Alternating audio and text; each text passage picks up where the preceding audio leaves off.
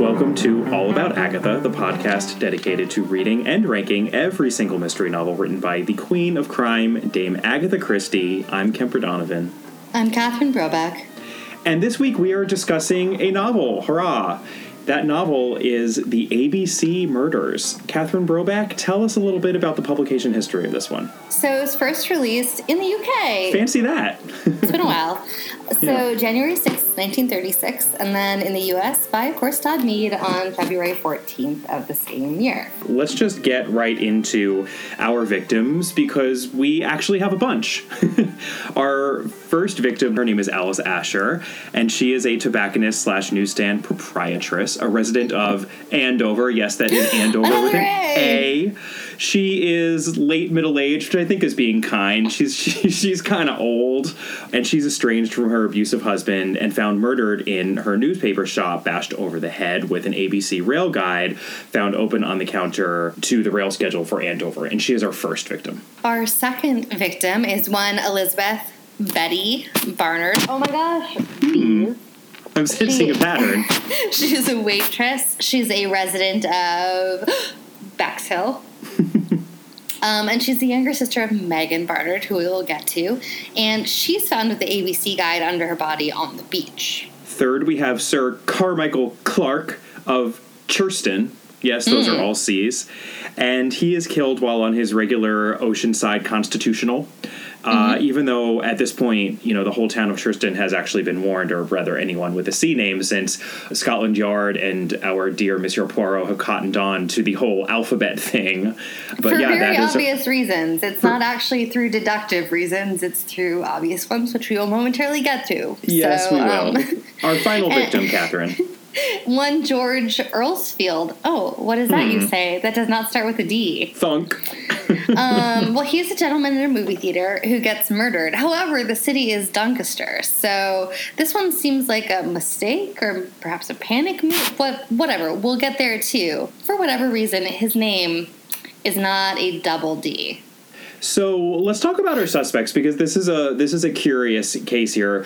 Often, as we're going through or beginning our list of suspects on this podcast, we lament how it's everyone and how there's a large cast of characters, because that's part of the fun of Christie. Here, that is actually still the case. It actually is everyone, but it kind of seems like it's no one for a large part of the book. And even saying that it's everyone is a spoiler, but hey, we're going to be spoiling things all over the place. So there's an argument to be made that there's really only one suspect until we actually get to our solution, and that will be the first suspect that we go through. But I just wanted to make that caveat, because this is just a really odd situation for a Christie novel when it comes to our suspects. But starting off with a major bang, we have Alexander Bonaparte Cust. That's right, initials ABC. And we get some rather awkward third-person insight into Mr. Cust, who is a stocking salesman and who lives in a room in a boarding house. He also gets migraine headaches and has epilepsy and no family or friends. Oh, hey, you do say. He also happens to be in every city where an ABC murder happens. He owns a typewriter. We'll get to the typewritten letters that this madman killer seems to be writing. And yeah, as already mentioned, his initials are ABC. So huge suspect, and kind of the only suspect, depending on how astute you are as a reader, for a large part of the novel. But that is Mr. Alexander Bonaparte Cust. Then we have Mr. Franz Ascher, who is Alice Ascher's husband. He's an abusive drunk and a German. Supposedly, he's much more verbally abusive and has never indicated that he's physically abusive towards Alice. Right, and again with the spoilers, but he didn't do it. And I just thought it was interesting because we came across this exact character type recently in The Man in the Mist with that cranky leftist poet who was constantly talking about choking out the woman that he didn't like. The Reddit troll, if you will. But it's such a Christie type that verbal abuse is almost used as proof of the absence of physical abuse, which, let's be honest, does it really always work that way in life? No, but it's a type. Next, we have Mary Drower, or actually Drower, I believe was the way it was pronounced in one of the adaptations. I think so. So Mary Drower, let's say. This is Alice Ascher's niece. She's not really all that suspicious, but she gets some stuff from Alice's estate. She saw Alice regularly, and she's a character in the book, so we may as well include her. And then we have the aforementioned Megan Barnard, who's Betty's sister, and who pretty much thought her sister was a promiscuous ditz who leached off their parents and who took a lot of attention away from everything else in the world. Megan Barnard tells it like it is. She does. She's a truth teller. And a very nice professional lady in London, so, you know, we know she can't be all that bad. Yeah. Which is also a type that Christie usually treats pretty well and actually fills out nicely. I liked Megan Barnard. I thought she was a good character. Mm-hmm. Then we have Donald Fraser, who was Betty Barnard's boyfriend, on whom she was very clearly cheating. See aforementioned sister, who thought she was promiscuous ditz. He was also kind of stalking her in order to prove that she was cheating on him. He's fiery-tempered. And the fiery temper, again, is code for possibly verbally abusive. Hence, not physically abusive. Guess what? He didn't do it either. Then we have Lady Clark, who is a dying invalid. And she stays, mostly in her room, really, really, really hopped up on painkillers, watching out the window as she wastes away from cancer.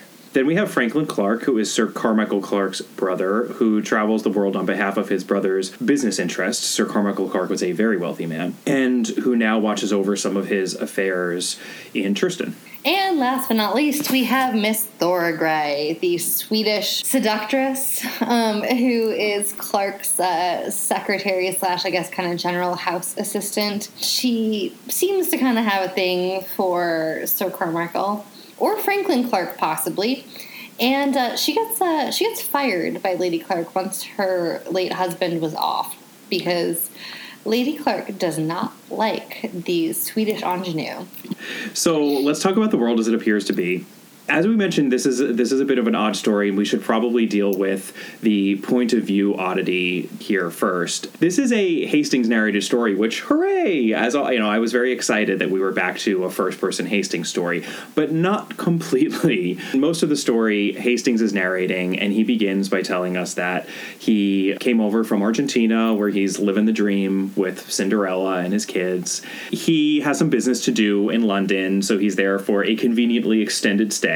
Naturally, he comes to see his dear Monsieur Poirot, and he is really in the mood for crime, and he's reminiscing about all the times that he and Poirot had hunting together ever since Mysterious Affair at Styles. And Poirot, he's being extra discerning about the kinds of mysteries he likes, and he insists that he really likes closed-room mysteries, which are very much the standard sort of mystery that we are used to coming across in a Christie novel. And it feels like Christie is kind of preparing the reader with this conversation for the odd kind of a case that our Monsieur Poirot and Hastings are about to be saddled with. Right, because Poirot receives a mysterious typewritten letter, and it reads as follows. Mr. Hercule Poirot, you fancy yourself, don't you, at solving mysteries that are too difficult for our poor, thick-headed British police.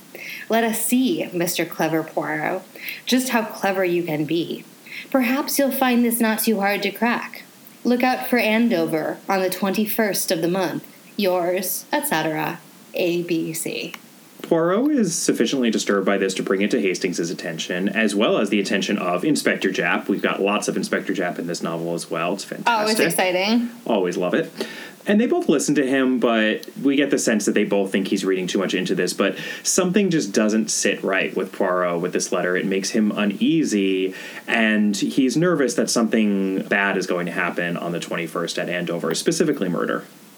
Guess what happens? Murder? Murder. Mrs. Alice Ascher, the tobacconist, has been found in her shop, bludgeoned to death over the head. She's married, as we find out, to this German lout who's a drunk and who seems like the likely culprit, except, again, as we said, only verbally abusive. And also, he depended on her for money, so killing her is not actually in his best interest. I just wanted to give Christie credit. There's a lot of implied prejudice against Mr. Ascher as a German, which we're also supposed to read as another point in his favor, almost, because people just seem set against him, and perhaps he's had a really rough life because of it, and was the opposite of a xenophobic moment in a Christie novel. So I very much appreciated that. Poirot and Hastings, they go back to London essentially empty-handed, except for all these details about Mrs. Asher's very tragic past, because it turns out she was once a really great beauty with Mr. Ascher, and they seemed a happy couple, and it all fell apart. So a month later, Poirot gets another letter. Dear Mr. Poirot, well, what about it? First game to me, I think. The Andover business went with a sing, didn't it? But the fun's only just beginning. Let me draw your attention to Bexhill-on-Sea. Date the 21st. What a merry time we are having. Yours, etc., A.B.C. Dun, dun, dun. Well, guess what happens? Betty Barnard gets murdered in Bexhill-on-Sea. Yeah, on the beach, another B word. With another ABC guide. With a belt, in fact, her own belt. I don't know that those were necessarily part of the B clues, but they are very convenient.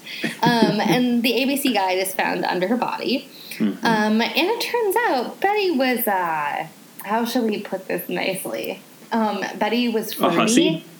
Oh, well, I wouldn't say that was putting it nicely, but... Sorry, that was the Blanche Devereaux in me. Grandma Hollingsworth always said I was a little flighty. Or was it a little floozy?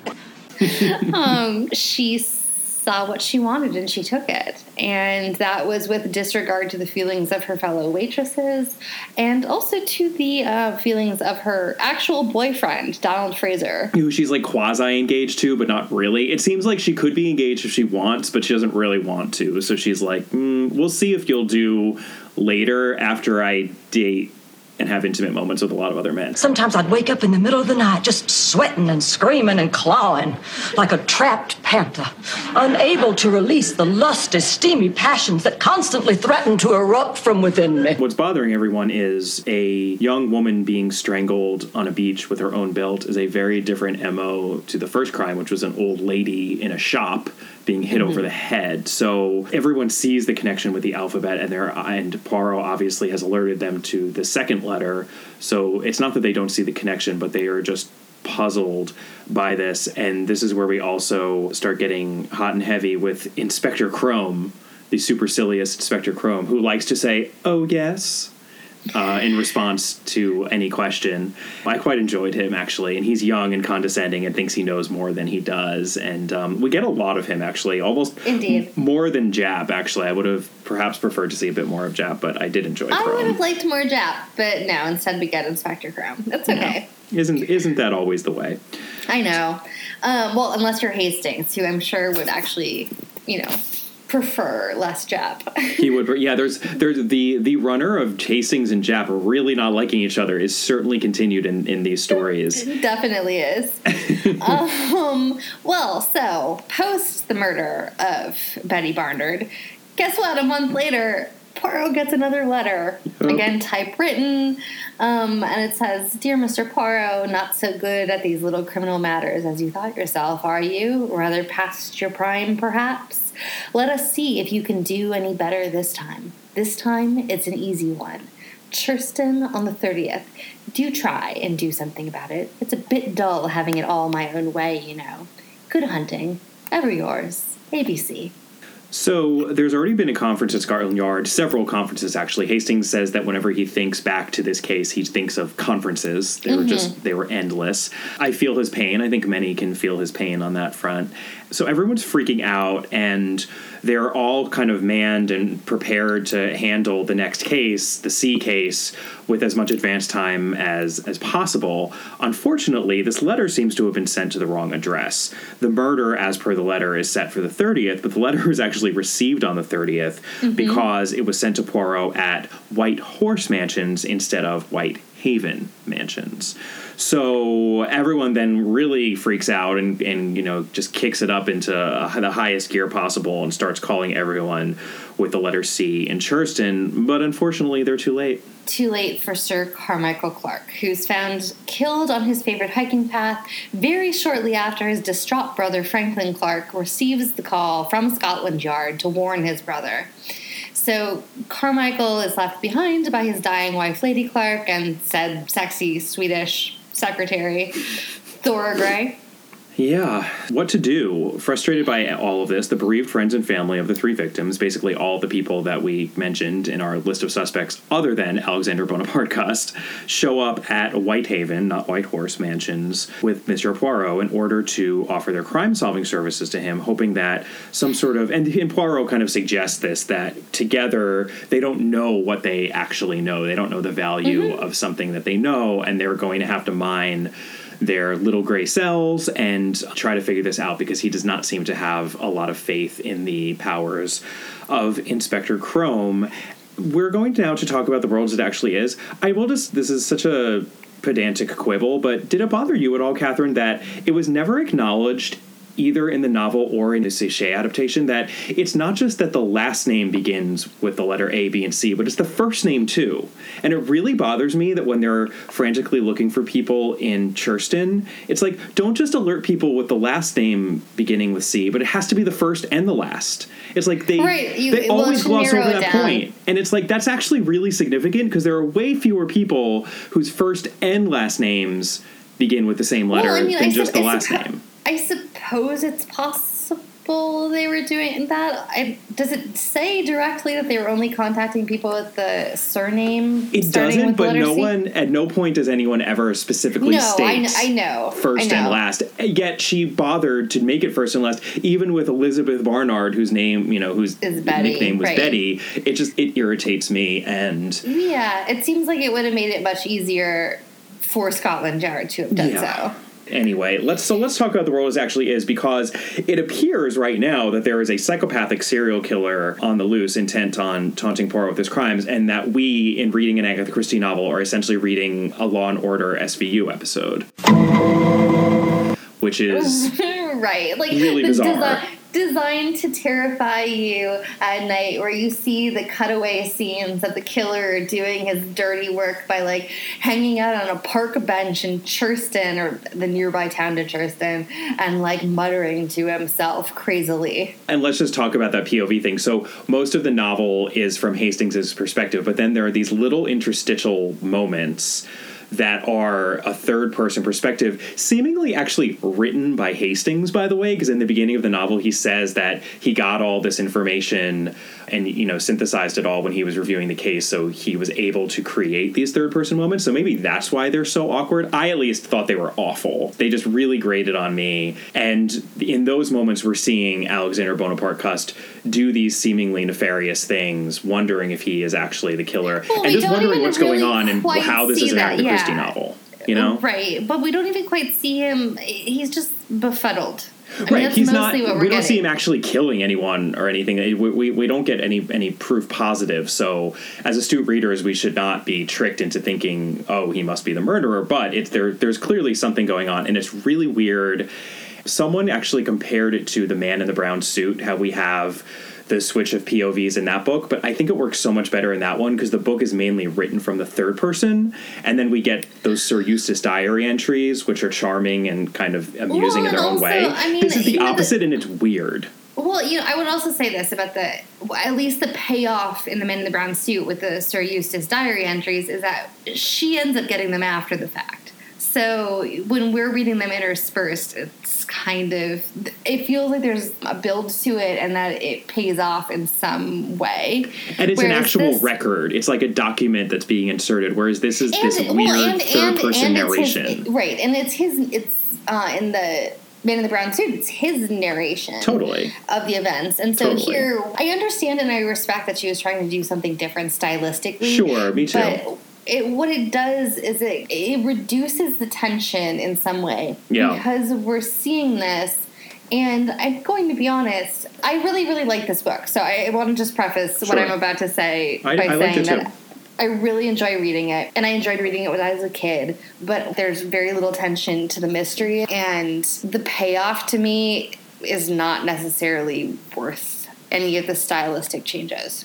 I agree. I think there could have been a more elegant way to do it. And what's interesting is that it's one of the few times in which an adaptation automatically erases that problem, right? Because the adaptation necessarily has to be all third-person perspective. And the Suchet adaptation of this is, I think it's excellent. And we don't have that problem because every time the camera's cutting to Alexander Bonaparte Cust, it feels natural and it feels like a coherent part of the story in a way that it just does in the novel. It's the opposite of Murder of Roger Ackroyd, which was such a disaster to adapt because you're eliding the POV brilliance of the book by adapting it. Here, you're actually getting rid of a problem that's inherent in the novel. The story actually works better as a movie than as a book, which is really not something I almost ever say for a Christie novel. I think especially if you think about the trend in recent years towards, I guess you would call them psychological thrillers, more than a standard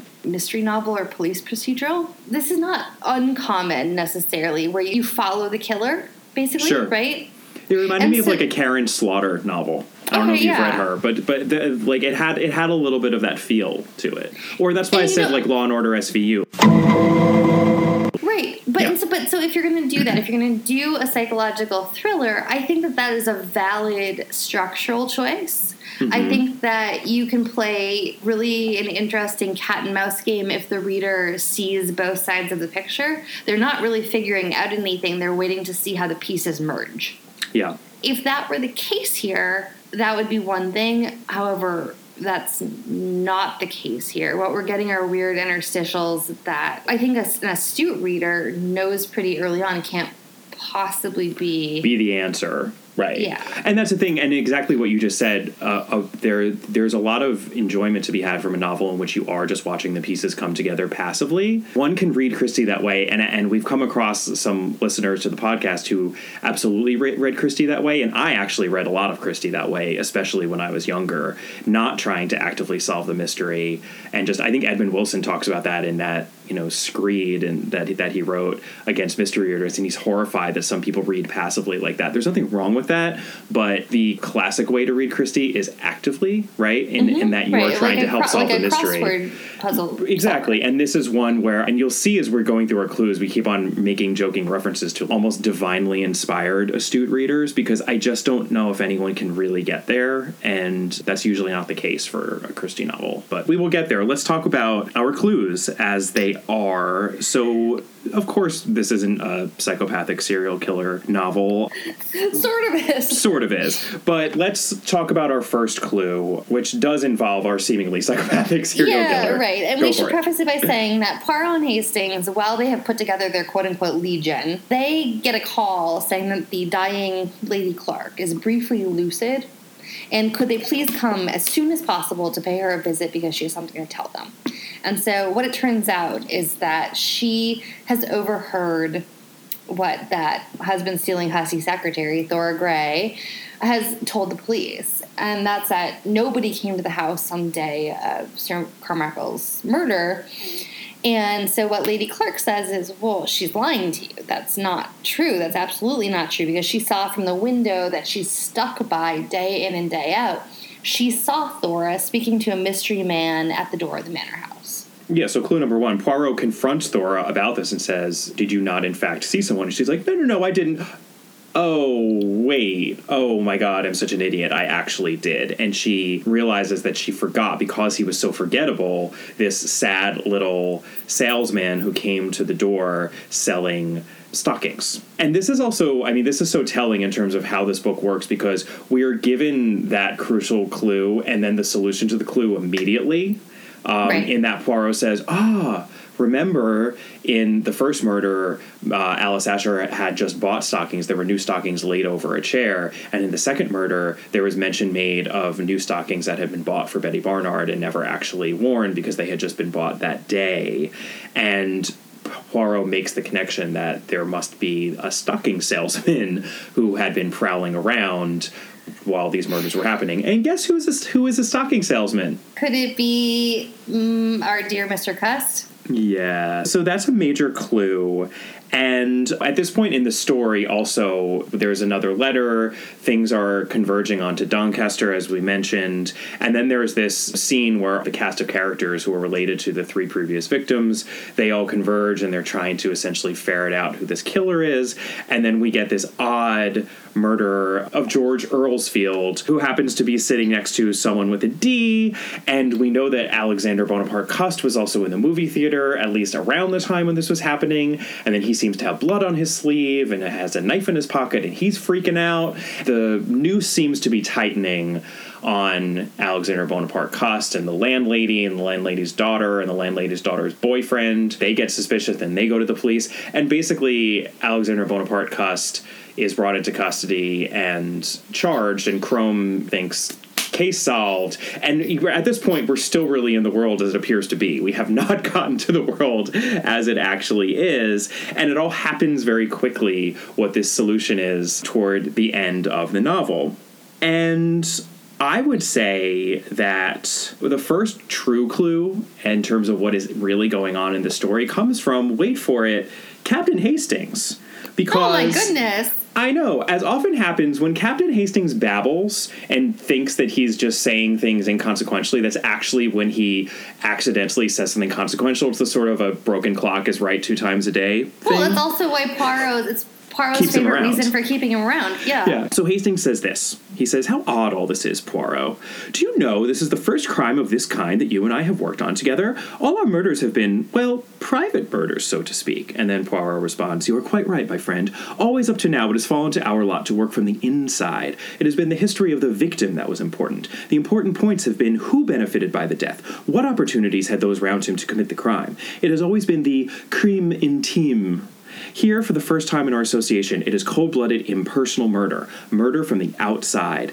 And I think this is a brilliant clue, and this kind of goes to the cleverness of this whole story, because it's kind of like Christie is baiting the reader here, because that's a total fake out. It actually isn't an outside murder. This is a murder that is committed for a personal reason, and we'll get to why there are multiple murders, which is going back to Three Act Tragedy, in my opinion, anyway. No, right, but there are 4 murders here, and so sure. 3 of them... Yeah, but the reason for them all has to do with a very personal reason. What Christie's doing here is exactly what she did in Three Act Tragedy. She's just doubling down on it.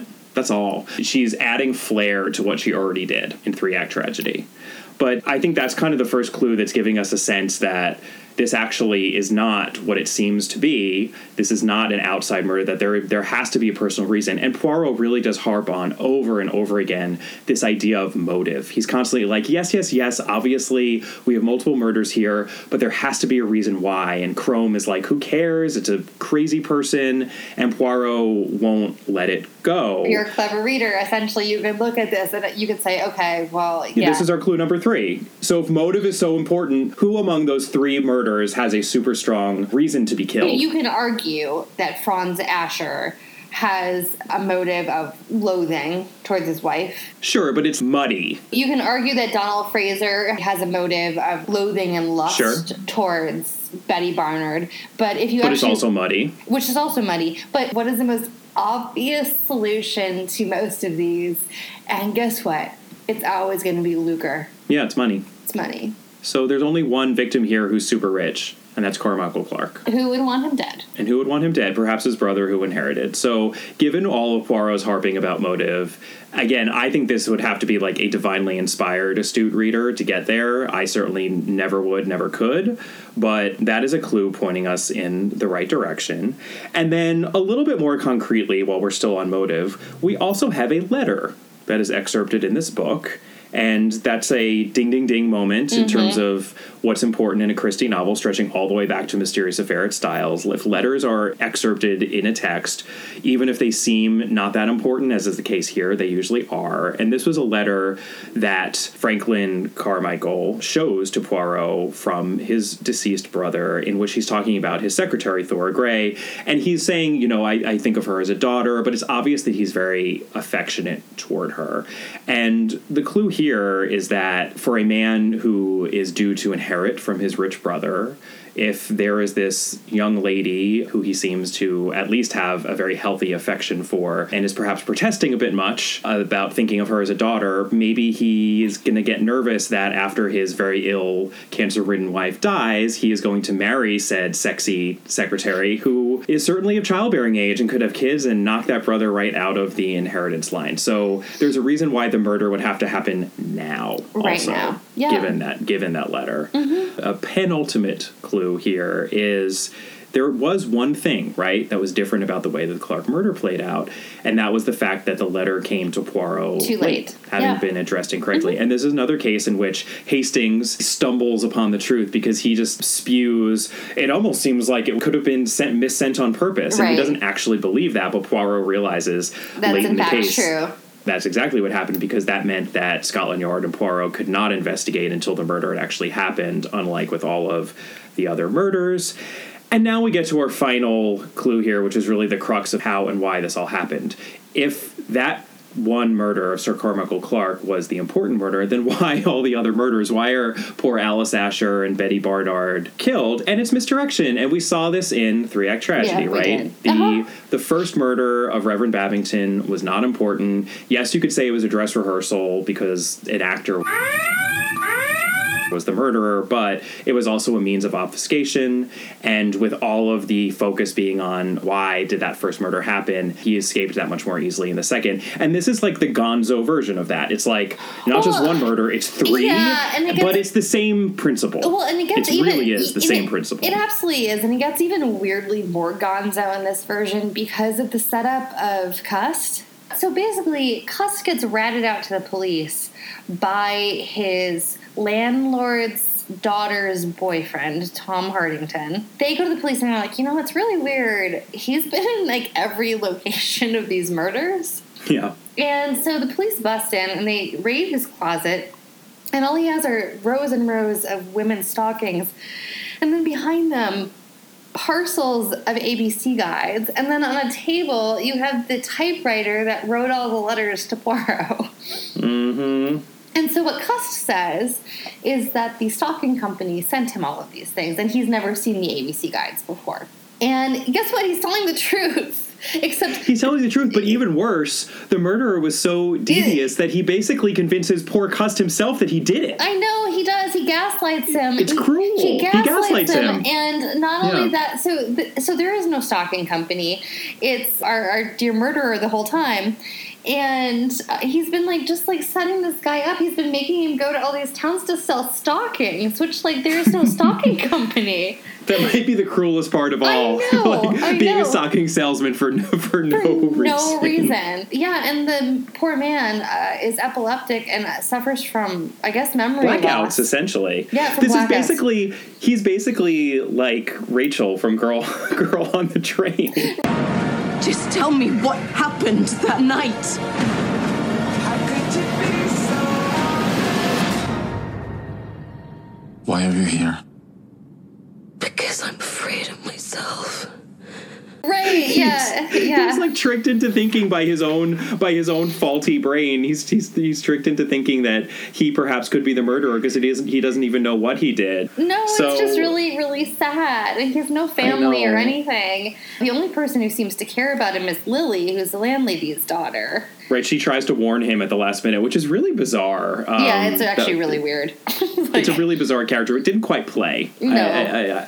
I needed a little bit more about Lily if that was really going to resonate in the story. Her, trying to give him a chance to get away. But in any case, I mean, and so Poirot and Cust have this great scene where Poirot says, so you're convinced essentially that you did it, but you don't know why you did it. And Cust says yes, and luckily for him, the Betty Barnard murder is the one murder where there's another man who was playing dominoes with him at the time, and who says, no, this man could not have done it. So Cust is so confused because he's like, well, I did play dominoes with him, so I guess I didn't do that murder. But it's all a mess, and then Poirot convenes everyone, and he basically brings them through how it's Franklin Carmichael. And it's funny because he basically says it wasn't sporting, and he treats Franklin Carmichael with such contempt because not only is he an evil, horrible, multiple murderer, but he pulled the wool over this innocent man's eyes. And again, with Poirot, it's always the innocent, right? It's always the life of the innocent. And he was ready to just destroy this man on top of the people he killed. The poor man's name, Alexander Bonaparte Cust, is a curse inflicted on him by his parents because the man is like this milquetoast nothing. His mother thought that he would amount to more than he did, and he's just He's a brilliant character, I think. I only at the end, though. I mean, my problem is the way he's portrayed in those interstitials is just... Right. I don't know. And it's, like, unclear even how the epilepsy works, because it turns out he'd been in the war. It's very unclear about how any of this is, like, actually happening, other than the guy is such a sad sack that to really inflict this kind of damage on the poor man is really, really cruel. Yeah. So that's the ABC Murders, and we should talk a little bit about the adaptations, because they're actually pretty interesting. And I did want to note, for our good friend Mark Aldrich, whose book we always consult whenever we're doing a podcast on any novel, it's essential reading, that I thought it was fascinating that when MGM was initially making offers on Christie novels, that the ABC Murders was the novel that they most wanted in 1936. So at that point, we had Murder on the Orient Express, we had Perrault and House, we had Lord Edward Dies, and that the ABC Murders, they were willing essentially to lay down the most money for. They also wanted to lay down that much money for Murder on the Orient Express, to be fair. But it's not a super celebrated Christie, but I'm not surprised by it because, as I said, I think it films well, and we see that with the David Suchet version. Where it does not film as well is in this 1965 Tony Randall adaptation that was done. Mm-hmm. Yeah, Agatha Christie actually never saw it herself. She actually wrote to someone saying, "The ABC Murders I was not allowed to see. My friends and publishers told me the agony would be too great. These movies added insult to injury." And also, as Mark discusses in his book, this was kind of the final nail in the coffin of the MGM movies. They had done, as we've discussed before, those Margaret Rutherford, Miss Marple films. There are some people who absolutely love them. They do have a charm of their own. Agatha Christie, depending on who she was talking to, either loathed them or tolerated them, or perhaps even enjoyed them. But this is the tail end of that. And it's almost like the Poirot equivalent to Margaret Rutherford's Miss Marple. So Tony Randall, not surprisingly, of the Odd Couple TV series and a few years after this, has a very comedic take on Poirot. And there's even a moment in which Poirot and Miss Marple meet outside of a police station.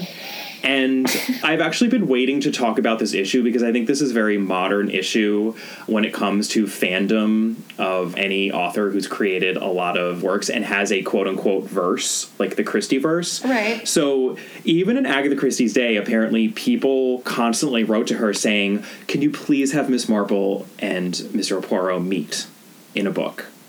And this was her response. This is from her autobiography, and I just think it's really entertaining. "People never stop writing to me nowadays to suggest that Miss Marple and Hercule Poirot should meet. But why should they? I am sure they would not enjoy it at all. Hercule Poirot, the complete egoist, would not like being taught his business by an elderly spinster lady. He was a professional sleuth. He could not be at home at all in Miss Marple's world. No, they are both stars, and they are stars in their own right. I shall not let them meet unless I feel a sudden and unexpected urge to do so." And she, in fact, never did feel the unexpected urge to do so. So it's yet another sort of element of this movie that goes against canon, and I guess it plays whimsically for some people, but this movie is bizarre. I will just say this will be the only tidbit that I'm going to throw out there about this movie, and then we can move on. Instead of Alice Ascher as the first victim is a, wait for it, aqua clown. What is an aqua clown, you might ask? An aqua clown is a clown who dives from the high dive into a pool. And it is, in fact, as the clown is about to dive in, that he is shot in the neck with a dart and then floating dead in the pool a la Sunset Boulevard. That is how this movie opens up. It's supposed to be trippy and surreal. And, hey, it's the 60s. We're all on drugs anyway. Not very Christie. Anita Ekberg is in it. This is not La Dolce Vita. Let's just say that.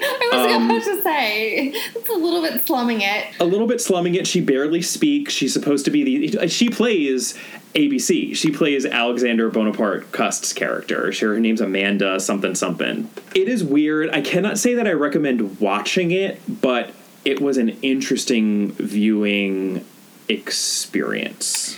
Am I hallucinating this? But isn't Tony Randall also in the adaptation of Man in the Brown Suit? You are not hallucinating that, Catherine Brobeck, and that is an excellent connection. We've already made one connection between these two novels, and that is the second. Tony Randall played Edward Chichester, the good Reverend Chichester, who then dressed up as like 5 different people, both in the novel and in the adaptation. He dresses up as a woman at some point. He dresses up as a gangster. Yes. Who knew Tony Randall with all of these Agatha Christie adaptations? Anyway, also worth noting for Christie nerds that Austin Trevor, who was the first Poirot in film adaptations in the 30s, actually plays a butler in this movie as well. But let's move on and talk about the 1992 Suchet adaptation. This was in season/series 4. It was the first episode right before Death in the Clouds, actually, which we discussed not too long ago. Suchet himself, and this is from his book now, he loved this one. He actually wrote, "ABC is a delight, perhaps even my favorite Poirot film. And more to the point, for me, the scene that Donald, he just refers to him as Donald, but it's Donald Sumpter, who plays Alexander Bonaparte Cust. The scene that Donald and I played together in a jail cell is one of the highlights of all the Poirot films that I have made. It is that very effective scene in which Poirot is not even trying to reason with Cust because he knows he's so far gone, but just feeling pity for him. And Donald Sumpter really does play it amazingly because you feel a lot of sympathy for this poor man. It told me some amazing things. It said I was going to be the most celebrated man in England before I died. But that... yes. It almost looks as though you're going to die on the gallows. I said. Laughed afterwards, said it was only a joke.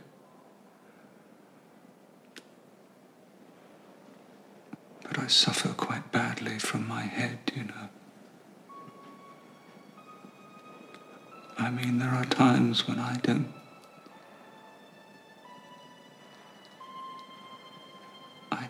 seem to remember what I've done.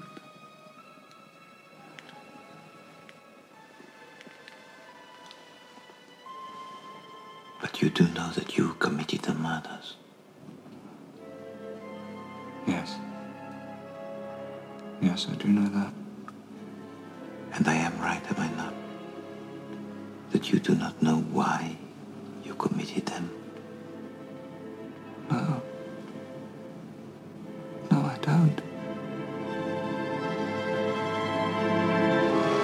I've mentioned, I think that this adaptation works really well.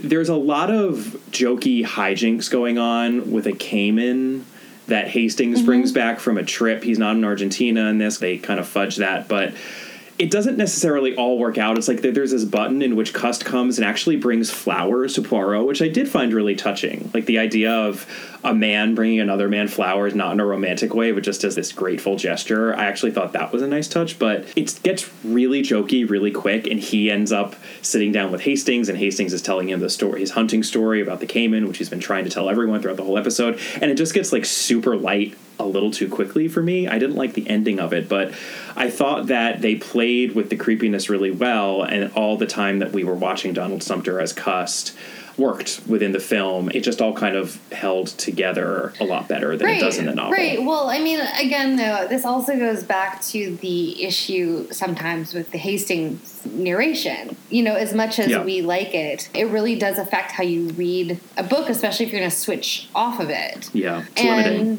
It is limiting. And so, you know, if we remove that and we remove essentially that prejudice, right, it's obviously going to be slightly more compelling, that other bit of awkward interstitial.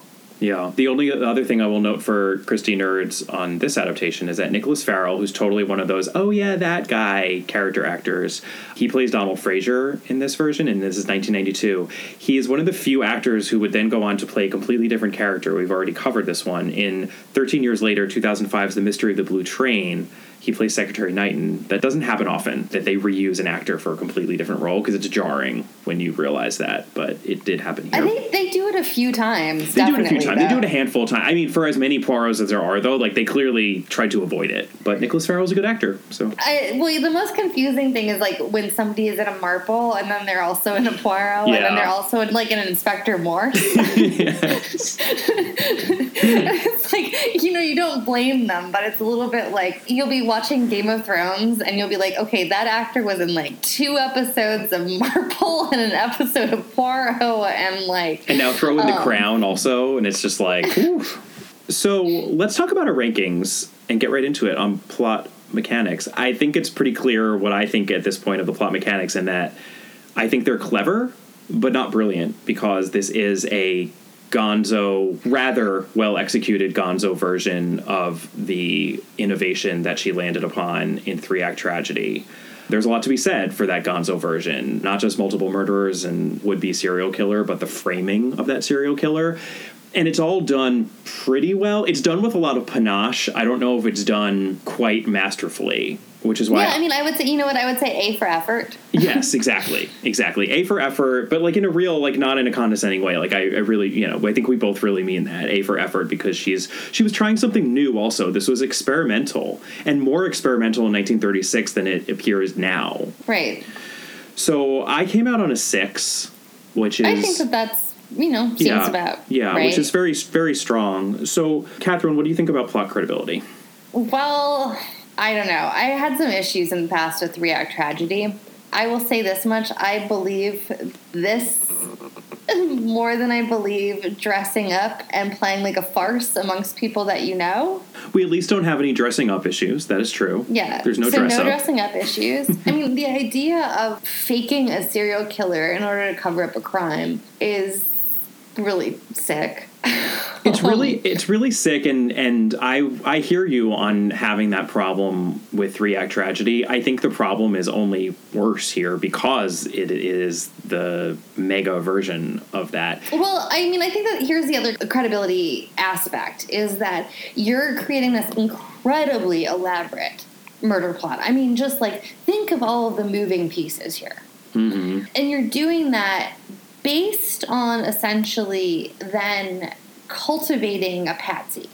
That, to me, that idea that you would go to such a risk each and every time you actually commit a crime, first of all, and then you would go to that additional risk of setting up another person and involving another person in it, that to me is actually the least credible element. If this were actually just a story about a serial, somebody killing random people in order to cover up a crime, right, that actually at some level would be far more believable than the setup of Cust.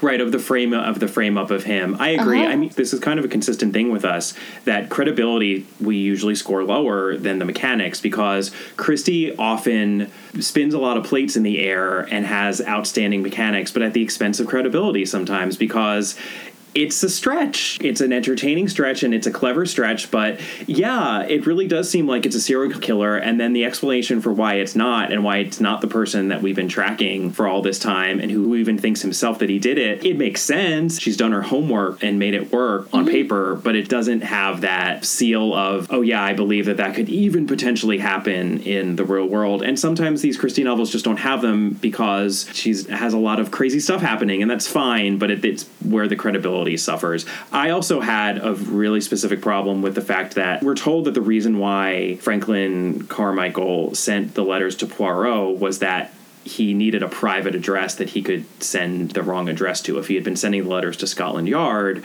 obviously the third letter would have gotten there on time, and you know, it would have made his committing the true murder that much harder. But really, Monsieur Poirot is who you're going to send the letters to, like one of the foremost, nay, most brilliant detectives in all the land. Come on. But I mean, I guess the idea is if you send them to some random hack PI, then they're not going to get credibility from Scotland Yard, which is then not going to cause this sort of nationwide panic that there is a crazed serial killer on the loose. Except it would when people actually started getting killed, like in the way predicted in the letter. Well, maybe, although it'd probably take longer. I mean, Poirot obviously can just really waltz into Scotland Yard and have attention drawn to him. No, it's a quibble. That's why it's like a tick lower, I think, than the mechanics. Yeah, I think so. Why I think we're coming out on a 5 on plot credibility. I think that's right.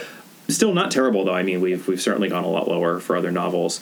Then serious long characters, I don't know about you, Catherine, but this is where I think the novel does really well. I think that there's so many, not only so many good moments between Hastings and Poirot and Japp, which we've alluded to, but this book also references so many of the previous books. Mm-hmm. I mean, I made a list of all of them, and Murder on the Links, Three Act Tragedy, Mystery of the Blue Train, Murder on the Orient Express, Death in the Clouds, Lord Edgware Dies, and even Curtain, oddly, Christie clearly was thinking about Curtin. We know that she wrote it and put it in a vault in the early years of World War II, so it makes sense that in 1936 she would be thinking about this. So she references Curtin, and she also references Cards on the Table, which we will get to, not the next novel, but the novel after that, which she was obviously working on at the same time. So as a Christie nerd, I really appreciated all of those references. I sometimes think that we overestimate the relationship between those three characters because it's so prominent on the TV series, and that is certainly the case in a bunch of the novels. But I do think that they have a really... we get a hefty dose of them here, and I love that. Japp mentions Poirot's face fungus again. It's just, like, maybe my favorite phrase. I agree. This one had just as much of the camaraderie and the interactions as those adaptations do, which I loved. So I think we're coming out on an 8. Yeah, I think so. With that? Mm-hmm. Yeah, very high. And then book-specific characters is pretty good. I tend to concentrate on the female characters. We all know that Catherine does not have the same affection for ladies of Christie, but that's not entirely true. I was waiting for you to take offense to that. But I did think a lot of the minor female characters in this were standout. When I was thinking, okay, which characters really worked for me, the first ones I thought of were Mary Drower, who really is a standout in the novel and is not in the adaptation, actually. That was one thing that was lost in the adaptation. But her quiet indignation about what happened to her aunt is really effective in the novel. It's also very effective when Poirot is looking at Alice Ascher's body and talking about how you can tell that she was beautiful once. Mm-hmm. There's nothing as poignant as Poirot looking at a corpse and getting all misty-eyed and sentimental. Right. Yeah.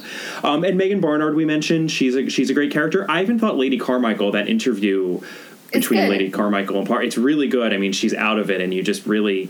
you feel that this woman is not long for this world, and it was really well rendered. You also feel a little bit like maybe she's being kept even more drugged than she really needed to be. Absolutely. And that's all subtext. Yeah, it is. Absolutely. I totally got that too. Because Thora Gray does end up being a bit of an adventuress, it seems. She was basically trying to marry Sir Carmichael, and if not Sir Carmichael, then Franklin. Oh, and Poirot literally shows her the door. And adventurous. You had such harsh words for Betty Barnard, but a lovely Thora Gray is an adventuress. Intriguing. Yeah. No, I totally agree. There was a lot of not great stuff happening in that house, for sure. And the men were good, too. Donald Fraser, in particular, of the fiery hair and the fiery temperament, was well drawn. Mm-hmm. So I think we're coming out on a 6.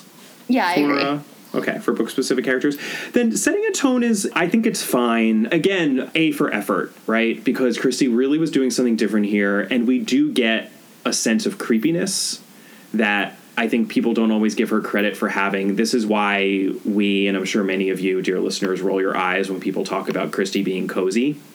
She's not cozy. Horrible things happen to good people in her books all the time. Well, and, and I think that some of the really good stuff is actually, I know we are a little bit tossing shade at the Cust interstitial chapters, but on the other hand, there's something about watching and overhearing the beachgoers after Sir Carmichael's murder, which has a certain chilling effect. People talking about like going to that beach, or they had just picnicked at that beach, etc. Yeah. And the watching of it all. And I actually thought the movie theater, although the book has gone a little off the rails at that point, the movie theater scene in Doncaster is really affecting. Yeah, we do get a sense of that hysteria. And it's a callback. Actually, that scene is a direct callback to the scene in Churston. Sure. I think it's done well. I think that's why, at least I'm coming out on a 5, because there are things she's doing well. There are things that she is trying for that are interesting. I don't think she necessarily achieved everything she was trying for, though. And a lot of it is due to the awkwardness of those interstitials overall and the switching back and forth. It's just not consistent. I might be willing to go to a 6. I mean, I think that there are just details. I think the greengrocers in Andover is really well described, as is the sort of, like, squalid house next door to the tobacconists. I would do a 6. Let's do a 6. I also think you get a really pretty vivid portrait, actually, of the tobacconist shop and the apartment upstairs, interestingly enough. No, absolutely. I agree with that. So 6 for setting and tone. And then Stuck in Its Time is going to be really fast and simple for the great reason that this book does remarkably well on that front. I already made several mentions of the fact that we have the opposite of xenophobia here. There's actually, sympathy toward foreigners such as Mr. Ascher and even Monsieur Poirot himself, and no moments that made me shudder as a 21st century reader, as we've had in some novels recently.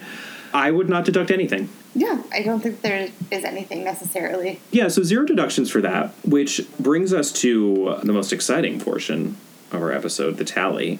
So the total here for the ABC Murders is 6 plus 5 plus 8 plus 6 plus 6 minus 0 for a grand total of 31 points. And that puts the ABC Murders in, well, let's just have a discussion about this, Catherine. Would you put the ABC Murders above or below the Sitterford Mystery? It's a really tough one, because that has a 31 as well. I suppose I would put it above. You would put it above? Yeah, I think so, too. I think that seems necessary. I don't know in my heart of hearts if I feel that. But well, I actually think it goes back to the prevailing theme, I think, is this A for effort idea that I did really... I think what's happening here is more interesting than what's happening in the Sitterford Mystery. And so I think that if we have to do a tiebreaker on that, then the thing that's more interesting is definitely going to take precedent. Agreed. And I was really struck by that. I wasn't expecting for this novel to be as different from all the Christie novels that have come before it as it was, because I didn't remember it to be that way. I knew that it was the quasi-serial killer Christie, but I was struck by it and impressed by it in a way that I don't remember being when I first read it. Well, and for all that we complained about it, I mean, I read it in 2 hours and was like, oh, this was delightful. Yeah. I really enjoyed reading this. I was very happy to spend 2 hours doing this. Agreed. It definitely does fall. I mean, the end, when we get the ultimate solution, that is when it falls apart, which is a problem. But I agree that the first 3/4 or perhaps even 5/6 of this book are wonderful. And by the time I finished it, I was like, okay, this is why it's not a classic. But up until then, I was really on board. So yeah. So, the fact that it doesn't really stick the landing. It's unfortunate, but it's not. I turned the last page and was like, I felt the same way. So that puts the ABC Murders in 6th place, actually. Just to do a quick rundown of our top 10 here, from 1st to 10th place, The Murder of Roger Ackroyd, Murder on the Orient Express, Peril at Inn House, The Murder at the Vicarage, 3-Act Tragedy, The ABC Murders, The Sitterford Mystery, Lord Edgware Dies, Death in the Clouds, and The Secret Adversary. Ta-da! That seems okay. Yeah, I agree. Join us next week when we are actually going back to Miss Marple, but we're shaking things up slightly because we are going to have a special Christmas episode. I noticed that a short story or two ahead of where we otherwise would have been in the Miss Marple 13 Problems collection is a story narrated by none other than Miss Jane Marple herself, titled A Christmas Tragedy. How could we not do that story for our Christmas episode? I think that we have to. I think it's a requirement. Yep. I think that is our duty as Christie podcasters. So we will be discussing A Christmas Tragedy. And it will balance out our Christmas Poirot from last year. Absolutely. Listen, everybody, A Christie for Christmas is still a thing as far as we are concerned. It's back. We're bringing it back. A Christie for Christmas. So join us then, and in the meantime, you can always contact us via email at allaboutthedame@gmail.com, or on Twitter at allaboutthedame, or contact Catherine at Brobcat, or find us on Instagram at allaboutagatha, or on Facebook. Our Facebook page is All About Agatha. And please do take a moment to rate and review us. We've gotten some of those in recently, and it really, really delights us, and also, incidentally, really helps out the podcast and helps other people find the podcast. So we would really, really appreciate that. We will see you next time. Bye. Bye.